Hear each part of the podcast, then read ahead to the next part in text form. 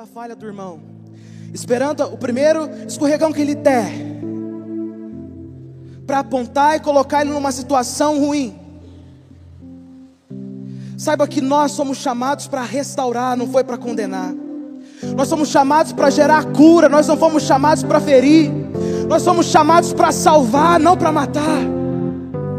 Entenda isso. Nós somos chamados para gerar restauração sobre a vida das pessoas. Como que eu posso dizer que eu tenho dessa graça, mas eu não gero restauração sobre a vida de ninguém? Eu sou uma pessoa que só sabe condenar. Se eu sou uma pessoa que só sabe ferir, se eu sou uma pessoa que só sabe deixar as pessoas distantes, se eu sou uma pessoa que só sabe matar os outros com palavras, se eu sou uma pessoa que só sabe matar o irmão que está do lado, como que eu posso dizer que eu tenho essa graça, mas não gerar restauração no coração das pessoas? Como que eu posso falar que eu provei dessa graça?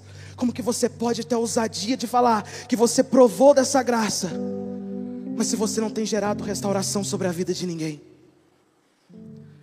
Como você pode ousar em dizer, pensar em dizer, que você recebeu a graça de Jesus, mas se as pessoas que estão ao seu lado estão mofando, se as pessoas que estão ao seu lado estão morrendo, você não está percebendo? Do que adianta? A gente precisa parar de ser detetive. A gente precisa parar com isso. E nós precisamos começar a ser pastores na vida das pessoas. Gerar cura, gerar restauração. Nós precisamos começar a ser pastores na vida das pessoas que estão ao nosso lado. Dentro do ministério que você serve, talvez tenha alguém que está ferido, precisando ser restaurado. Você precisa ser pastor sobre essa vida. Traz para perto, cura, restaura. Talvez um amigo seu, você está percebendo que ele sumiu da igreja, que fique para lá, igual a gente falou no G C ontem, né? Não tem mais jeito. Às vezes a gente pensa isso, né? Ah, isso aí não tem mais jeito não, isso aí pode abrir a cova e enterrar, já era. Ah, Jesus, não é você que determina quem vai ser salvo, não é você que determina quem vai ser alcançado, não é você.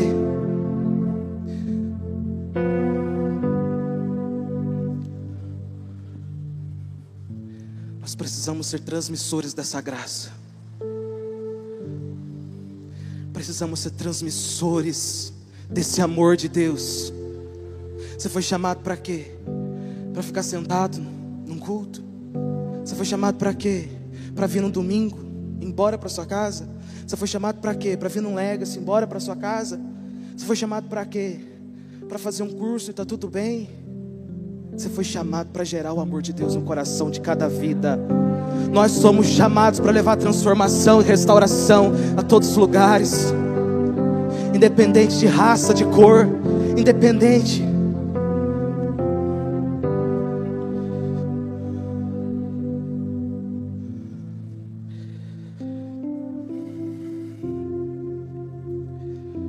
Essa palavra nos mostra que muitas das vezes nós fazemos o mesmo com as pessoas,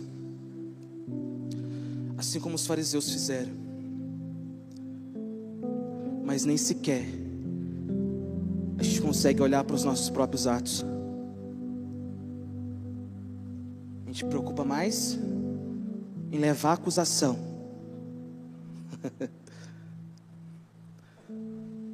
Está vendo que inversão?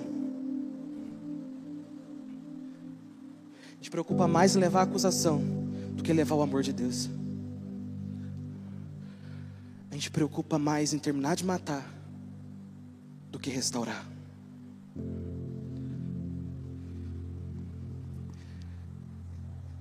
E vou citar mais uma, um assunto do G C, me permite? Você me permite? Obrigado.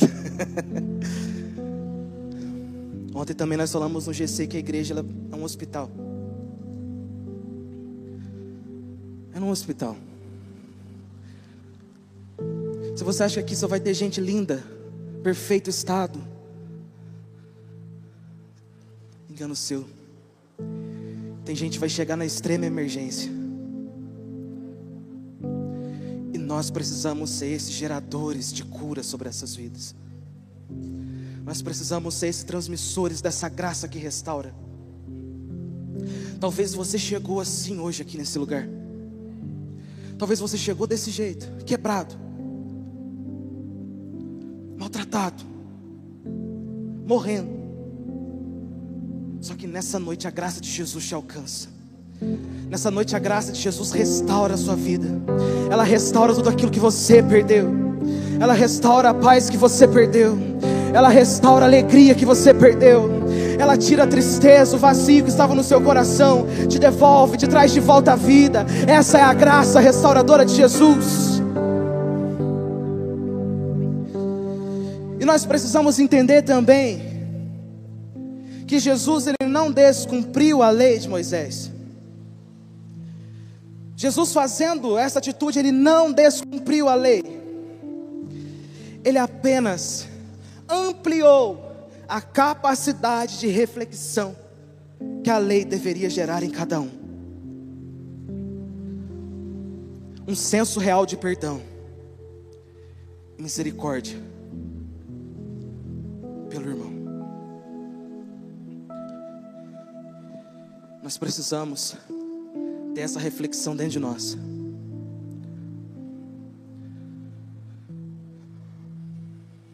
Um senso verdadeiro de perdão. Verdadeiro. Verdadeiro é verdadeiro, né? Um senso verdadeiro de perdão e de misericórdia. Não é algo fingido.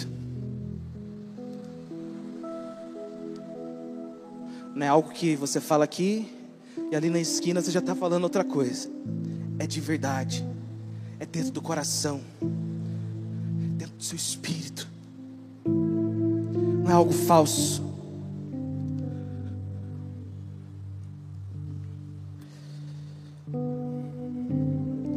Todos esses homens, quando foram colocados diante de um espelho, Jesus, o que, que Jesus fez? Colocou um espelho na frente deles. Pô, olha aqui, quem é você? Olha aqui como você está agindo.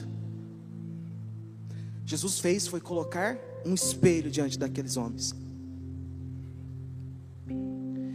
E eles se viram ali, sujos. Talvez pela primeira vez,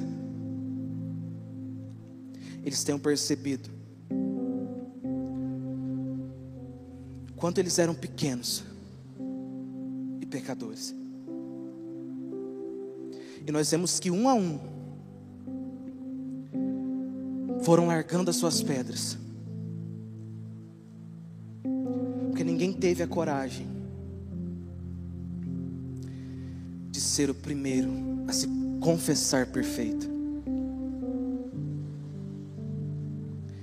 Eles levaram com ele, com eles, um coração quebrado, desconcertado e consciente da impureza que eles estavam vivendo. Porém, o coração deles ainda estava duro demais para aceitar essa maravilhosa graça da salvação. O que nós precisamos fazer na nossa vida é colocar um espelho diante de nós.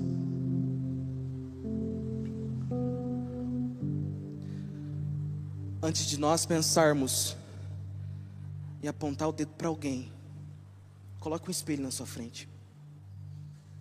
Glória a Deus. Quem foi o profeta? Amém. Deus abençoe sua vida. Não consegui enxergar até agora quem foi, mas Deus abençoe sua vida. Amém. E nós precisamos colocar esse espelho diante de nós. Olhar para a gente. Se a gente não tivesse pecado, o que a gente está fazendo aqui então?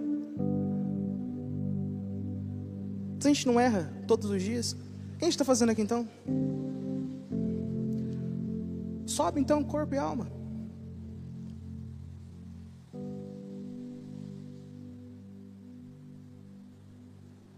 Bota o espelho na nossa frente.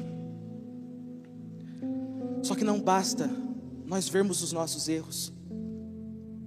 Não basta a gente se, é, é, é, ver que nós estamos errando, fracassando e continuar com o coração endurecido. Nós precisamos abrir o nosso coração para receber essa maravilhosa graça da salvação sobre nós. Essa graça que não foi nem um pouco de graça.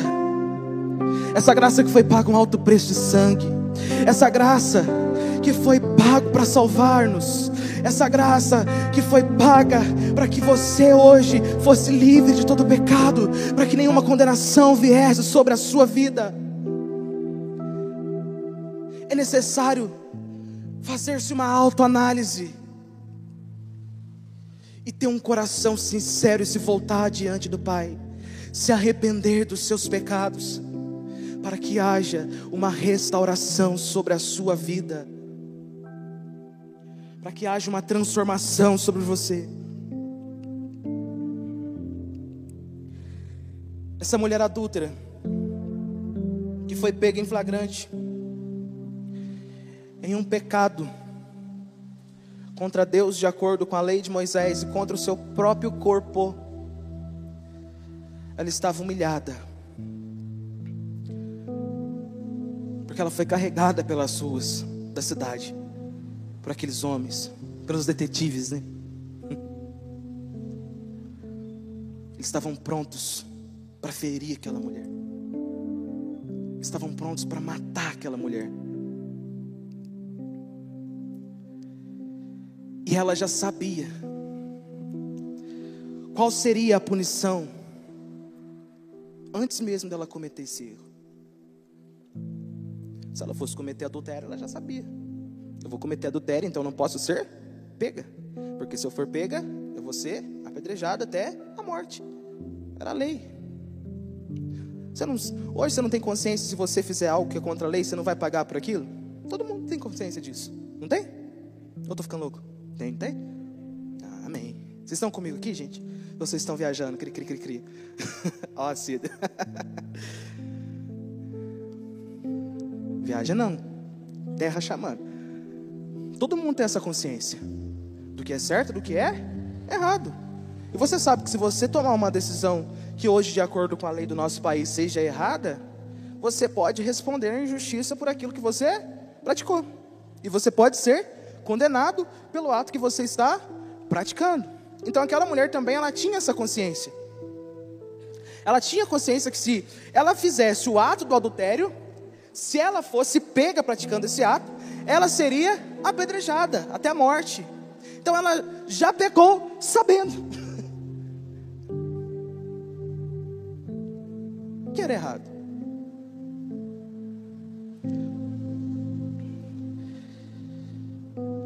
Porém a surpresa dessa mulher foi que aqueles homens que se diziam protetores da moral levaram ela para ser julgado por outro, que não era mestre da lei. Quem tinha que julgar era eles, mas levaram perante Jesus.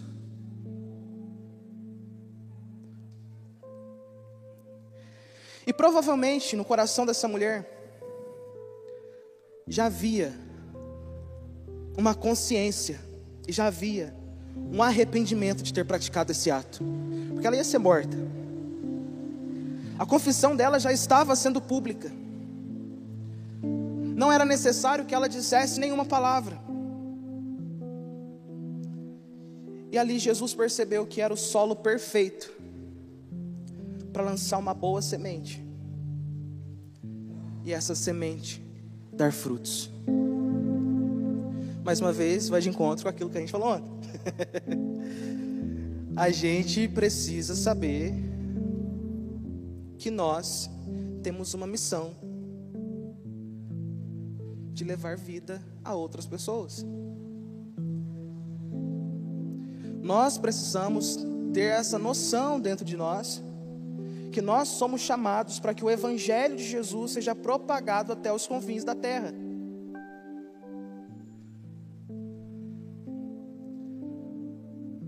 E muitas das vezes você tem a oportunidade de lançar uma boa semente no coração de alguém. E essa oportunidade, nossa, cadê? Aonde está mesmo? Oportunidade, ó.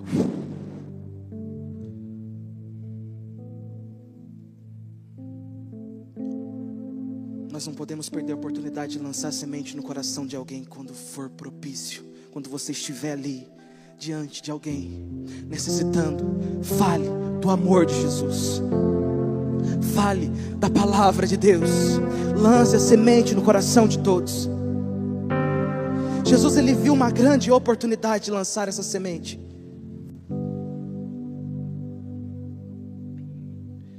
E ela, diante de um homem manso,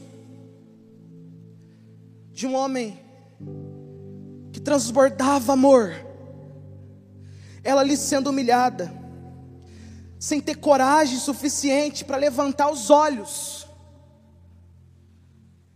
para o juiz dela, que no caso estava sendo Jesus.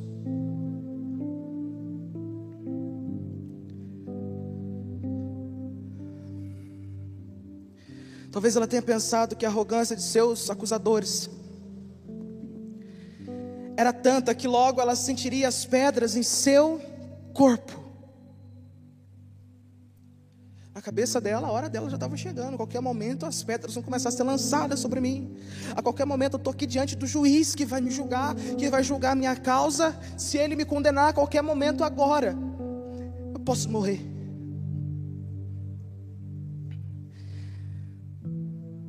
Mas pelo contrário, o que era para si ouvir o barulho das pedras, ela ouviu os passos silenciosos da consciência humana se afastando de, de, para longe dela, indo para longe dela, e as pedras caindo ao chão. Porque Jesus, ele faz isso. Ele quebra a gente por completo. Em outras palavras, ele coloca a gente no nosso lugar.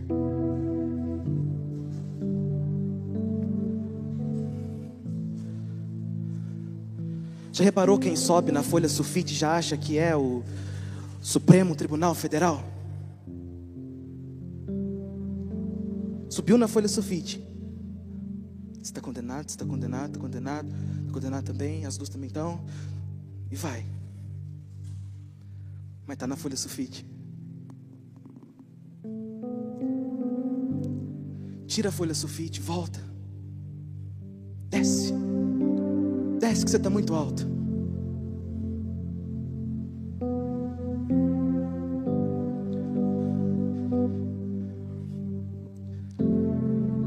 Nós precisamos nos colocar no nosso lugar. Saber que nós somos chamados para gerar essa graça restauradora no coração de todos. Saber que você que está aqui hoje, você precisa ser cuidado. Você que está aqui hoje, talvez, não sei, talvez alguém tenha apontado o dedo para você, talvez estão, estão existindo detetives sobre a sua vida, talvez estão existindo pessoas que estão te acusando, te levando perante o juiz, te levando perante um tribunal para te acusar, para matar, para te ferir. Ei, essa graça restauradora já te, te alcança hoje, se você verdadeiramente se arrepender, se você verdadeiramente se prostrar diante desse Deus maravilhoso.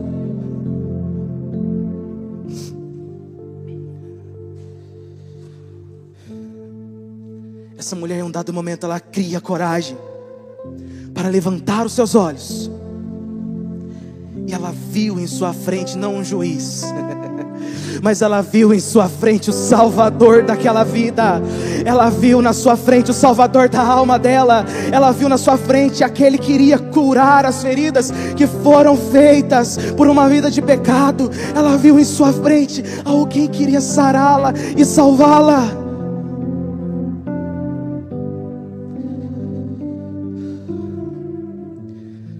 Só que ainda faltava o coração dela ser salvo. Não bastava ela olhar e falar assim: eu estou perante o Salvador. Mas o coração dela precisava ser transformado. Aquilo não podia ser uma licença para continuar pecando. Entenda, quando gera uma graça restauradora, não é uma licença para você continuar vivendo no pecado, mas é para você viver uma nova vida. Essa graça restauradora não está falando para você assim: vai lá, peca, continua pecando, depois você volta, pede perdão e volta, peca de novo. Ei, não é licença para pecar, é decidir viver esse amor sobre a sua vida. E Jesus, se endireitando, se colocando em pé, ele não viu ninguém mais além daquela mulher. E ele diz a ela, lá no versículo dez: mulher, onde estão aqueles teus acusadores? Ninguém te condenou? E ela disse: ninguém, Senhor. E disse-lhe Jesus: nem eu também te condeno. Vai e não peques mais. Nesse momento, essa mulher percebeu que o único que podia condená-la estava em sua frente e que não o fez. O único que era limpo, que podia pegar a pedra, lançar e apedrejar aquela mulher até a morte, esse não fez, esse não agiu assim. Ele era o único que não tinha pecado. Ele a perdoou e deu um mandamento para ela seguir: não pecar mais.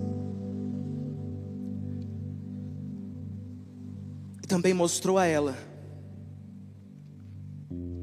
que o que ela fez no passado foi apagado,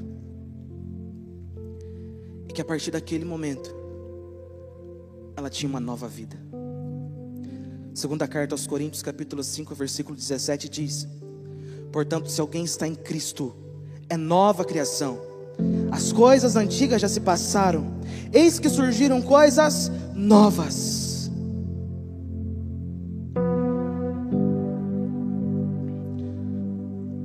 As coisas velhas já passaram.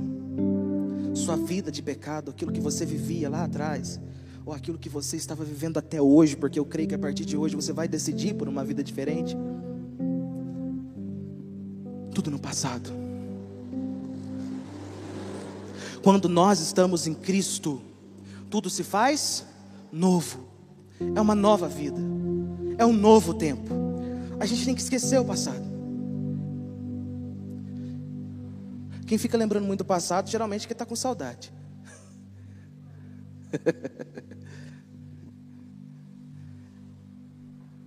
Claro, você tem que usar isso como testemunho da sua vida. Mas vinte e quatro horas por dia lembrando do passado, já se passou, tudo se fez novo sobre você. Se você está em Cristo, tudo se fez novo. E nós somos muito parecidos com essa mulher também, com seus acusadores. Misericórdia, Marcelo. Credo, eu não sou não. Será? Com seus acusadores, porque nós temos uma mania infundada de nos acharmos irrepreensíveis, capazes de sermos promotores dos outros, sejam eles cristãos ou não. Nós temos a ilusão da perfeição, até nós depararmos com Cristo, com o qual ainda a gente tenta apresentar justificativa para Ele. Mas Senhor, mas o Senhor está vendo? Mas, mas Senhor, como é que o Senhor me deixa um negócio desse? A gente tem mania de se achar irrepreensível. A gente tem mania de ser promotor da vida das pessoas. Será que nós temos sido parecidos com os acusadores?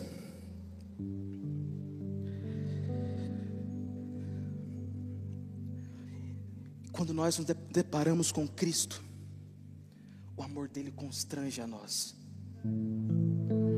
Porque a gente olha, fala: Jesus, o Senhor tudo suportou, o Senhor tudo passou, o Senhor sabia tudo que o Senhor ia sofrer, o Senhor sabia que aqueles que o Senhor ajudou a curar, que o Senhor ajudou a salvar, iriam estar ali gritando: crucifica! Mas mesmo assim, o Senhor tanto amou. Quando a gente depara com Cristo, a gente é quebrado. O nosso eu é quebrado, o nosso achismo é quebrado, aquilo que eu penso, aquilo que a gente pensa não vale de nada, aquilo que a gente acha não vale de nada. Nós temos que viver por aquilo que a Bíblia diz, por aquilo que Jesus é. Ah, mas eu acho. Quando você coloca eu acho, meu filho, esquece. É o que a Bíblia diz. Ah, mas eu acho que tem uma brechinha aqui para eu pecar um pouquinho, para eu sair, beber um pouquinho, ir para balada. Tem uma brechinha que a Bíblia fala que a Bíblia não condena, então eu posso.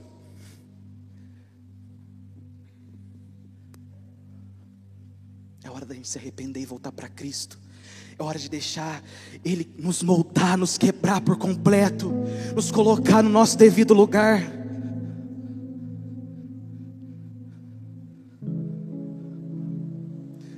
E a gente fica procurando brecha, igual advogado de acusação. Vamos achar uma brecha aqui, ó, na lei. Vamos achar aqui uma brecha. A gente tem que ganhar essa causa. A gente tem que provar que você está certo. E é isso, acabou, pronto. A gente precisa nos colocar no nosso devido lugar como servos de Jesus, como filhos amados de Jesus, que fomos chamados para gerar vida em outras pessoas. Você não foi chamado para ser detetive de ninguém, para ser juiz de ninguém. Você não foi chamado para isso. Você foi chamado para gerar restauração sobre a vida das pessoas. Você foi chamado para gerar amor no coração das pessoas. Ou você tem gerado ódio, ou você tem gerado mágoa, ou você tem gerado rancor no coração das pessoas. Que fonte tem jorrado da sua vida? Que fonte tem transbordado de você? Que fonte? Essa sublime graça nos alcançou. Só que parece que a gente esquece disso, que a gente estava na mesma vida há um tempo atrás.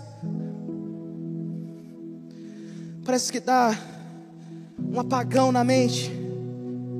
Agora eu estou na folha sulfite. Agora eu estou aqui na folha sulfite, ninguém me toca, ninguém me rela. É.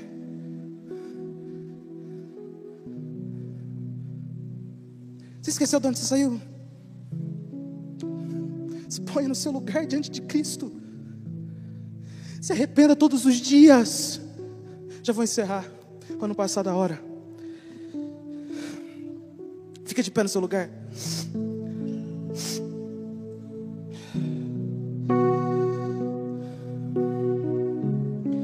Como mulher, por que que nós somos parecidos com essa mulher? Porque muitas das vezes nós conhecemos a vontade de Deus, sua lei, e a gente ainda teima em transgredir a vontade de Deus sobre a nossa vida. Por isso que nós somos parecidos com ela. A gente sabe da vontade de Deus para nós, mas a gente teima, a gente bate o pé e quer viver outra vida. Jesus perdoou essa mulher e revelou a ela a importância de abandonar a prática do pecado. Jesus, em momento algum, ele poupou a correção que era necessária para aquela mulher. Entenda que a misericórdia e o perdão de Jesus sempre nos levarão por um caminho do desejo de abandonar o nosso pecado. E aqui duas coisinhas para a gente finalizar. Onde há perdão e misericórdia, há mudança de postura e de vida. Onde há perdão, onde há misericórdia, há mudança de postura e há mudança de vida. Muitas vezes nós nos preocupamos em lotar a igreja, mas a gente não age com misericórdia. Vai adiantar de quê? Feche os seus olhos. Devemos exercer Igualmente, tudo aquilo que o Senhor nos ofereceu, nós devemos oferecer para as pessoas aquilo que Jesus nos entregou. Perdão e misericórdia devem ser uma das marcas principais de um cristão. Perdão e misericórdia deve ser uma das marcas principais da nossa vida. Perdoar e ter misericórdia com a vida das pessoas, ter misericórdia com a alma das pessoas, levar cura, restauração sobre a vida das pessoas. Nós precisamos ter isso sobre a nossa vida. Eu queria que você fechasse os seus olhos. Se você está nessa condição hoje, de se render diante de Jesus, fecha os seus olhos e fala com Ele. Aí onde você está? Senhor, me alcança. Senhor, eu preciso de Ti. Senhor, eu preciso da Sua presença. Senhor, me sara, me restaura. Sara minha vida. Sara o meu coração. Louve a Ele nessa noite, de todo o seu coração.